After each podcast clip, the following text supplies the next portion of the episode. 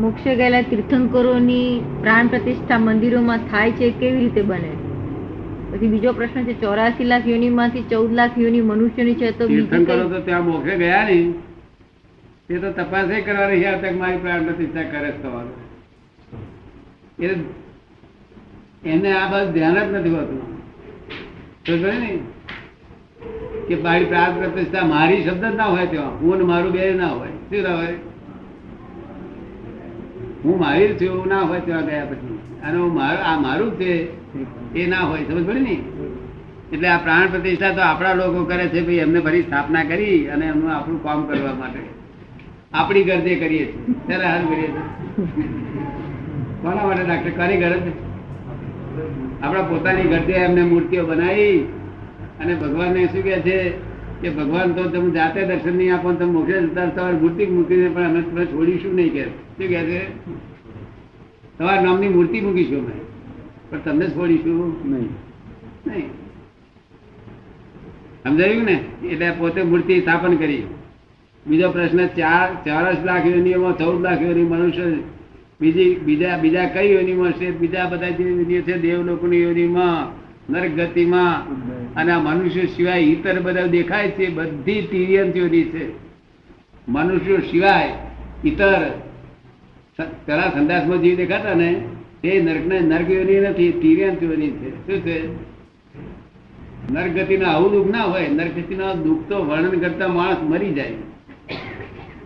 ચોથી, પાંચમી ને છઠ્ઠી, સાતમી, ચાર નરકોનું જો વર્ણન કરે, તો માણસ મરી જાય, પહેલી, બીજી ત્રીજી નું વર્ણન મરી ના જાય. એવા ભયંકર દુઃખો છે ત્યાં આગળ. અને નરકવેદીના દુઃખને લઈને જ ત્યાંથી એવા ભાવ થાય છે કે ફરી આવે મોક્ષ સિવાય બીજું કઈ જોઈતું જ નથી. એ દુઃખ સહન થતા નથી એટલે નક્કી કરે છે કે હવે કશું જોઈતું નથી. અને પાછળ નરજીવની છે અને ત્યાં અવધિ જ્ઞાન છે. શું છે? ત્યાં ભાવ કરે છે એવો. અવધિ જ્ઞાન છે. એટલે પોતે જ્ઞાનથી જોઈ શકે કે મનુષ્ય લોકમાં મારા મા બાપ શું કરી રહ્યા છે? મારા ભાઈઓ શું કરી રહ્યા છે? ભાઈઓ સુખી દેખાતા હોય મા બાપ સુખી દેખાતા હોય અને પોતાના મનમાં એમ થાય મેં- આગલા ભાવના આગલા જ ભાવના બીજા ભાવના નહીં. બધું જોઈ શકે. આગલા ભાવના. અવધિ જ્ઞાન બધું જોઈ શકે. એટલે એ આગલા ભાવના જોઈ શકે. પણ એનાથી આગલા ભાવ વધારે ભાવના નહીં. બધું જોઈ શકે સારી રીતે. પણ જે એ જુએ એટલા માટે કે આ લોકો સુખી છે હું એટલો દુઃખી છું તો મેં કર્મ છે તેથી આ. અચ્છા? અને તે વધારે દુઃખી થાય જોવાથી. જોવાથી. અવધિ જ્ઞાનથી નરકના જીવો દુઃખી થાય છે. અવધિ જ્ઞાન ના હોત તો નગ્ન જીવન દુઃખ ઓછું હોત. પણ અડધી જ્ઞાનથી નગ્ન લોકો બહુ દુઃખી થાય છે. અને અવધિ જ્ઞાનથી દેવ દેવ લોકો બહુ સુખી થાય બંને હા એ જ અવધિ જ્ઞાન બંને છે. મનુષ્યને અવધિ જ્ઞાન છે નહીં. હમ. સમજ્યો ને? લ્યો. તો એ દુઃખમાં એ લોકો મોક્ષનો ભાવ કરે છે ખરા. હે. એ દુઃખમાં કે પેલા સુખમાં? પાછો એ એ સુખમાં અને આ મોક્ષનો ભાવ તો અમુક જીવો કરે છે ત્યાં. હા. આ દુઃખમાં ભાવ કરે છે. ને પેલા સુખમાં કરે છે. દેવો કરે. સુખ દેવો કરે છે ને? ના દેવો નહીં. કરે? એમને એ કંટાળો નથી? બહુ દૂધ જીવો દેવો. દૂધ જીવો. અમુક દૂધ દેવો અમુક જ દેવો. તો એ ભાવ કરે છે નક્કી વાત છે? દુઃખ આટલા દુઃખમાં પણ એ મોક્ષનો ભાવ કરી શકે? કોણ નરકના જીવો. મોક્ષ ક્યાંથી યાદ આવ્યો એમને? મોક્ષ ક્યાંથી યાદ આવ્યો? મોક્ષની જરૂર યાદની જરૂર નહીં. આ દુઃખ મારે સહન થતું નથી આ દુઃખ રહી થાવ એટલે મોક્ષ જ. ક્યારે અમારે છૂટવું આ પ્રતિષ્ઠા કરે છે તે વખતે અમીજરણા થાય છે એ વસ્તુ શું છે? અમી જરે છે ને પ્રતિષ્ઠા કરે છે ત્યારે? હા. એ વસ્તુ શું છે? એમે ઘણી જરૂર છે. જેની પ્રતિષ્ઠા કરે ને તેના થતે શાસન દેવો હોય. તે શાસન દેવો એમનું મહાત્મ્ય વધારવા માટે બધું રસ્તો કરે. મહાત્મ્ય વધારવા માટે જેની પ્રાણ પ્રતિષ્ઠા કરે તેનું મહાત્મ્ય વધારવા માટે શાસન દેવો બધું કરે. એના શાસન દેવો એ ચિત્તંકર શાસન દેવો. આપણે છે તે મેં મેં શ્રીમદ સ્વામીની આરતી ઉતારી. બધા કોણ હતા મારી જોડે? હે? તે પછી પેલો શું કહેવાય પૂજારી કે સાહેબ કોઈ દાડો એ ભગવાનના આંખમાંથી આંસુ પડ્યું નથી જશે. આ તમે મૂર્તિ ઉતારી આરતી ઉતારી તીકડે આ કઈ ચમત્કાર કર્યો તમે કેવા આવ્યો ત્યાં જેની પ્રતિષ્ઠા કરી એના શાસનથી એના શાસન શાસિત દેવો એ પ્રમાણે કરે એમ એ જેની પ્રતિષ્ઠા કરી એના શાસન દેવો આપ- આ પ્રમાણે કરીને? હા પ્રતિષ્ઠા જેની કરીએ ને એને શાસન દેવો. એ પ્રતિષ્ઠા કરીએ તે શાસન દેવો જેટલા જેટલા મત છે ને એટલા શાસન દેવો છે. જેટલા મત એટલે એના શાસન દેવો હોય? જેટલા મત છે એટલા શાસન દેવો. શાસન દેવો. શાસન દેવો પણ પોતાનું રક્ષણ કરે. પણ શાસન દેવો એના અધિકારમાં હોય ને જેની પ્રતિષ્ઠા તમે કરો એમ કે તીર્થંકર. ભગવાન તીર્થંકર. તમે પ્રતિષ્ઠા એના જે શાસન દેવો એટલે એ તો એ અનુશાસિત છે ને. એ લોકો તીર્થંકર પર તો કઈ ચાલતું નથી. તીર્થંકર નો કમાન્ડ કેરી કરે ને. પણ તે મોક્ષે ગયા. તીર્થંકર એ તો નિર્લેપ છે. તો એ તો એ તો એનો તો શુદ્ધાત્મ સ્વરૂપ છે. એ તો કઈ બોલવાના નથી કઈ કરવાના નથી. તો પછી આ શાસન દેવો કોના આધારે કોના ઓર્ડરથી આ બધું કરે છે? અચ્છા. તો દાદા આ તીર્થંકરોના જે શાસન દેવો છે તીર્થંકરો તો મોક્ષે ગયા. તો આ શાસન દેવો એ તીર્થંકરોનો મહત્વ વધારવા માટે મહત્વ વધારવા માટે સાચા ભક્તો છે. એ સાચા ભક્તો છે. હા તે એમને એમનું શાસન દીપાવવા માટે ભક્તો કામ કરી રહ્યા છે. એમને મોક્ષે જવું છે. એ મોક્ષો જેવું એમને પણ. એમને પણ મોક્ષે જવું છે. એમને શાસનનું દીપાવવા માટે કરી રહ્યા છે. અત્યારે મહાવીરનું શાસન દીપાવવા માટે કરી રહ્યા છે. એમનો એમ પ્રશ્ન છે કે આ શાસન દેવો ઉપર તીર્થંકરો તો કે છે કે મોક્ષે ગયા તો પછી એમના એ કોના ઓર્ડરથી કોના અનુશાસન પ્રમાણે કોની પ્રેરણાથી આ કોઈના બધું? વડે તીર્થંકર ઉપર પૂજ્ય ભાવ હોવાથી પ્રેમ ભાવ હોવાથી. એ મૂર્તિને પણ ઉપર પ્રેમ ભાવ કર્યા કરે છે. એટલે આપણને જે ચમત્કાર દેખાય છે તીર્થંકર તો નથી પણ કઈ બીજા એટલે આપણને જે ચમત્કાર દેખાય છે તે તીર્થંકરો નથી પણ આ બીજા કોઈનો છે. તીર્થંકર ચમત્કાર કરે નહીં. જ્ઞાની પુરુષ ચમત્કાર કરે નહીં. ચમત્કાર કોતો દેવ લોકોનો હોય કે કોતો કોઈ રિદ્ધિ સિદ્ધિ વાળો હોય રિદ્ધિ સિદ્ધિ વાળો હૃદય ચોખ્ખું હોય અને કઈ એ કર્યું હોય. આ સિદ્ધિ કોને કહેવાય છે હું આપને સમજાવું. નાનો દાખલો આપું સિદ્ધિ કોને કહેવાય છે?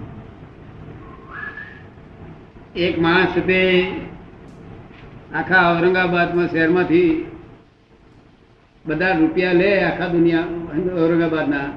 અને પછી બધાને પાછા આપી આવે ટાઈમ સર પછી ફરી વાર કે લે ફરી પાછા આપી આવે. તો જયારે પેલો માણસ જાય નહીં તો એમ તરત આપે કે ના આપે પેલા લોકો? આપી દે. સિદ્ધિ ઉત્પન્ન થઈ છે. શું થઈ છે? સિદ્ધિ હવે એ સિદ્ધિ દુરુપયોગ કરે તો ફરી એની સિદ્ધિ જાય. એ રીતે આ સિદ્ધિઓ એવી રીતે ઉત્પન્ન થાય છે સિદ્ધિઓનો દુરુપયોગ કરે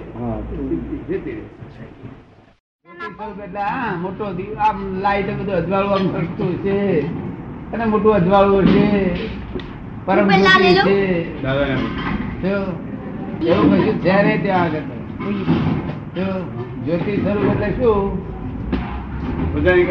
કેવળ દર્શન જ્ઞાન સુખ તે રૂપ જ્યોતિ અપાર. કેવળ જ્ઞાન દર્શન જ્ઞાન અને સુખ. અટાણે ઉત્પન્ન થઈ રૂપી જ્યોતિ. જ્યોતિ આવું અજવાળું નથી ત્યાં. કેવળ કેવળ જ્ઞાન, નથી ત્યાં. ને સુખ. બરાબર ને કારણ કે દર્શન જ્ઞાન સ્વરૂપ કેવું છે કે આ મેં હાથ ઊંચો કર્યો કે બધા બધા જ સિદ્ધો દેખાયો. જ્ઞાનમાં. જ્ઞાનમાં આ બધું દેખાયા જ કરે છે એમને એમાં રાગદેશ નહીં થતો ને આ લોકોને રાગદેશ થાય એટલો જ ફેર છે. એ જુએ જાણે રાગદેશ નહીં. ચાલો. પંચેન્દ્રિયના સૌ સંયોગી બધી રીતે ચેતનના ગુણધર્મ છે. અને આ બાજુ જળના જ ગુણધર્મ છે. બેના ગુણધર્મથી ફેરફાર થયો. બીજા બધા જે તત્વો છે બીજા ચાર તત્વો છે ને એના ગુણધર્મથી કોઈ ફેરફાર થયો નથી બીજા હેલ્પિંગ છે શું છે? આ છ તત્વો જગત ઉભું થયું છે, તેમાં ચાર તો હેલ્પિંગ જ છે. હેલ્પિંગ જે તારે જે કરવું હોય તેમાં અમારે હેલ્પ કરવાની. કેવું ઉદાસ ભાવે છે. કેવું છે? ઉદાસ ભાવે. જેને જે કરવું હોય, ચોરી કરવી તેને હેલ્પ કરે ચાર્યું. અને જ્યારે દાન આપવું હોય, તેને હેલ્પ કરે. એટલે એને પોતાને કરવું નથી. એમ બધા હેલ્પિંગ પ્રોબ્લેમ છે ત્યારે પણ આ બે જ મુખ્ય છે જડ અને ચેતન. હવે જડમાં છે તે ક્રોધ માન માયા લોક છે નહીં. એ આ જડ છે એમાં ક્રોધ માન માયા છે. કારણ કે ચેતનમાં નથી. ક્રોધ માન માયા. જગત જે માને છે કે આત્મામાં ક્રોધ માન માયા લોક નો ગુણ છે, એ છે તે સિદ્ધાંતિક નથી વાત. એ ક્રાંતિ છે. શું છે? ક્રાંતિ થી માને આત્મામાં ગુણધર્મ છે જ નહીં ક્રોધ માન માયા અહંકાર ને મમતા નો ગુણધર્મ નથી. રાગ ને દ્વેષ નો ગુણધર્મ નથી વિતરાગતા નો ગુણ છે. કારણ કે ક્રોધ માનમાં આવી ગયા કે આ બે બે માંથી ઉત્પન્ન થયું છે કે કારણ કે વિશેષ ભાવ ઉત્પન્ન થયો. શું થયું? આ બે ભેગા થવાથી વિશેષ ગુણધર્મ થયો. એ વિશેષ ગુણધર્મ ક્રોધ માન માયાલોક છે. વ્યતિરેક ગુણો. વિશેષ વિશેષ અતિરેક. કેવું? વ્યતિરેક નો અર્થ શું વિશેષ પ્રમાણે અતિરેક થયા, વિશેષ અતિરેક. પોતાના અતિરેક ગુણ નથી આ. વિશેષ અતિરેક. તે આ ઊભા થયા કે આપણે સમજી જવું પડે કે આ વ્યતિરેક ગુણ મારા એને જડના હોય, આપણે શું દેવા બરોબર ને આપણે જ્ઞાન પ્રાપ્ત થયા પછી શુદ્ધાત્મા છું, બીજા બધા ગુણને લેવા નથી. ખરેખર ક્રોધમાન માયેલું થતું નથી. ક્રોધ કોનું નામ કહેવાય કે જેનો પાછળ હિંસક ભાવ હોય અને સાચો હોય. શું હોય? હિંસક ભાવ ને તાતો હોય જ અવશ્ય ક્રોધની પાછળ હોય જ હવે એક એક્સેપ્શન અપવાદ છે ક્રોધની પાછળ ના હોય એવો કે પોતાના છોકરાને છોડી દે હિંસક ક્રોધ હોય તે એની પાસે હિંસક ભાવ નથી હોતો તો તો એકલો જ હોય છે પોતાના ઘરના છોકરા જોડે ક્રોધ કરે ને તો હિંસક ભાવ નથી હોતો તો તો એકલો જ હોય છે તો તેથી ભગવાને કહ્યું તીર કરી પુણ્ય બાંધે છે શું બાંધે? પુણ્ય બાંધે છે. કારણ કે હિંસક ભાવ નથી પણ તો તો ખરો. તો તો અહંકાર નો ગુણ છે. અને હિંસક ભાગ ક્રોધ નો ગુણ છે. એટલે ક્રોધમાનમાં આવે લોક વ્યતિરેક ગુણો છે, વ્યતિરેક. વિશેષ ભાવથી વ્યતિરેક થયેલા. આત્માને કરેલા નથી અને પૂતગલના કરેલા નથી. આત્માનો ગુણધર્મ નથી નથી પૂતગલના ગુણધર્મ નથી. આ વ્યતિરેક ઊભા થયેલા છે. એટલું જો સમજાય નહીં, તો મને ક્રોધમાનમાં આવે થોડો થાય છે, એવું એનો થતો એવું? ચાલો. જ્ઞાની ને ત્યાગીમાં ફેર એટલો જ જ્ઞાની સંયમી હોય અને ત્યાગી નિયમી હોય. ત્યાગી નિયમધારી કહેવાય અને જ્ઞાની સંયમધારી કહેવાય. સંયમ બીજી કઈ જ્ઞાની સિવાય સંયમ હોય નહીં. આ તો અત્યારે બજારમાં ચાલે છે ભાવ. એ તો લૌકિક બજાર આ લૌકિક ભાવના બજાર ચાલે છે. બધાને સંયમિત કે છે ને. સંયમધારી જ કે છે ને. દરેક સાધુ આચાર્ય બધાને સંયમધારી ધોરણ ગુણ કરીને બધા સંયમધારી કહેવાય છે. સંયમધારી જ્ઞાની સિવાય સંયમધારી કહેવાય જ નહીં. આ તમે આત્માનું છે ને તમે તે મારા આજ્ઞામાં રહો છો એટલે હું કહું છું એક આજ્ઞામાં પાંચમાંથી એક જ પાડો છો તોય પણ તમે સંયમધારી કહેવાય તમારી જોડે લડવા આવે ને તમારું મન પાછું પડી જશે ને? કશું ગજવું કપાશે તો મનમાં પાછું પડી જશે કે શું કરીશું? આપ ને? સંયમ ઉત્પન્ન થાય સંયમ. અને આ જે બહાર છે નિયમધારી શું છે? નિયમધારી હા. અને સંસારના માણસો નિયમમાં આવે ત્યારે યમધારી કહેવાય. સંસારના માણસો કઈ પણ કોઈ પણ નિયમનું આરાધન કરે એક નિયમ પકડે કે મારે દસ વાગે જમવાનું છે એ યમમાં આવ્યો કહેવાય. દસ વાગે જમે જ. ભલે પછી જમતો હોય કે લાડા ખાતો તો બધી કરતો પણ એને ટાઈમ હાથે એનો નિયમ કહેવાય. અને આ ત્યાગીઓ નિયમમાં કહેવાય. ત્યાગીઓ નિયમમાં. અને જ્ઞાની સંયમમાં કહેવાય. સંયમ ક્રોધમાન માયા લોભનો કરવાનો શેનો કરવાનો? સંયમ ક્રોધમાન માયા લોભનો કરવાનો એટલે સંયમ ધારી એની વાત આ તો ત્યાગી એ વાત છે અપૂર્વ ત્યાગ કહેવાય. કેવું અપૂર્વ ત્યાગ.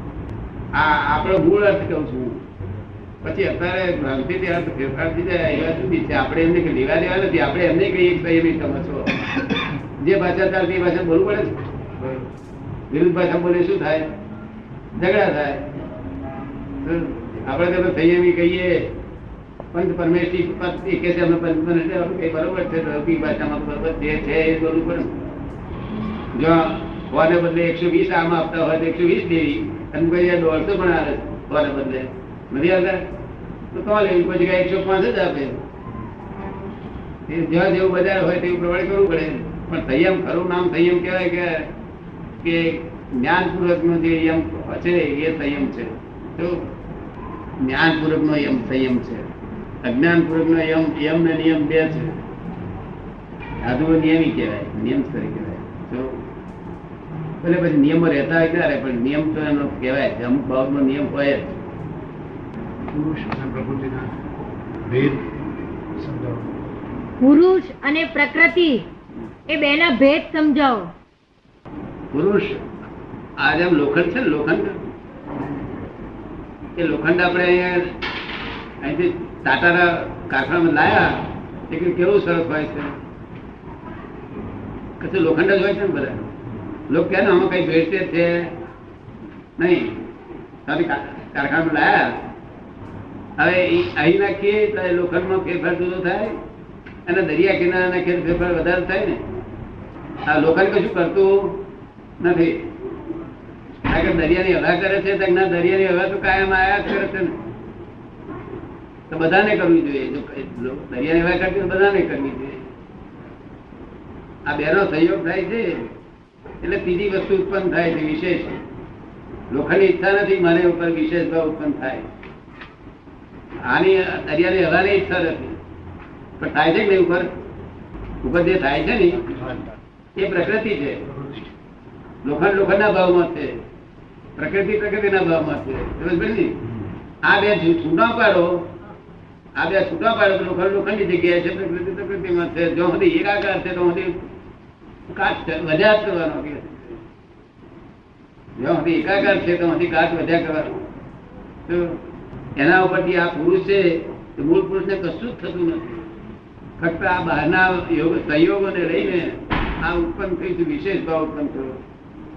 આત્માની ઈચ્છા નથી, જેમ લોકોની ઈચ્છા નથી, લોકોની ઈચ્છા હોય કાઠ ખડવાની કે દરિયાની હવાની જગ્યાએ ઈચ્છા છે.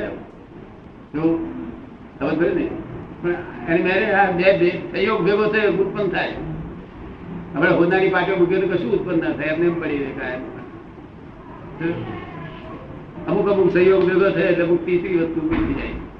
એવી રીતે પુરુષ પુરુષ જ છે, નિરંતર પુરુષ જ છે. પણ જ્યાં સુધી પોતાની જાગૃતિમાં ના આવે, ત્યાં સુધી એ પ્રકૃતિ ભાવમાં રહ્યા કરે. પ્રકૃતિ એટલે અજાગૃતિ. પોતાના સ્વભાવની અજાગૃતિ અને ભ્રાંતિની જાગૃતિ. કઈ? હા, જાગૃતિ એ પ્રકૃતિ કહેવાય અને સ્વભાવની અજાગૃતિ. પોતાનો સ્વભાવ ભૂલ્યો, પોતાનું ભાન ભૂલ્યો, કેવી રીતે ભાન ભૂલે? કે આપણે કોઈ મોટા શેઠ હોય, દાનેશ્વરી હોય, બહુ દયાળુ હોય, લાગણી વર્ષવાળા હોય, પણ એમને બાટલી પી દીધી. રોજ પીતા હોય આટલું, પણ વધારે પી દીધું ખુશમાં કરીને. પછી શું બોલવા મારે, આ શેઠ તો એના એ જ છે, પણ આ બીજી વસ્તુ ભેગી થઈ એની અસર ઉત્પન્ન થઈ તીસરી જ અસર પોતાની કંટ્રોલ બહાર અસર ઉત્પન્ન થાય એવી આ અસર ઉત્પન્ન થયેલી છે. આ અસરથી મુક્ત કરે જ્યારે પોતાનું ભાનમાં લયા લે, કે શેઠ પાણી છોટો લે, ભાઈ આમ કરો, તેમ કરો, ઉપર પાણી ડોલ દેડી દઈએ. ત્યાર પછી હું તો સ્વભાવ છું. ઓહો અત્યાર સુધી બધા રાજા છે ને ઉપરું બોલતા હતા ત્યાં કે ભાઈ તો અમલ કર્યો તો તેનો અમલ અમલ કરે ના કરે? શેનો અમલ છે? ત્યાં બ્રાન્ડી નો અમલ છે. ત્યાં આ મોહ નો અમલ છે. શેનો અમલ છે? આ બ્રાન્ડી કરતા મોહ નો અમલ બહુ કડક છે. બ્રાન્ડી નો અમલ તો પાણી છાંટવાથી ઉતરે. ઉતરે ના ઉતરે? અને પેલો છે મોહ નો અમલ ના ઉતરે. વધતો જાય એનો અમલનો પ્રયત્ન કરે છે વધતો જાય. એટલે અમલ બોલે છે. શું તમારે કઈ સમાધાન થયું આમાં કઈ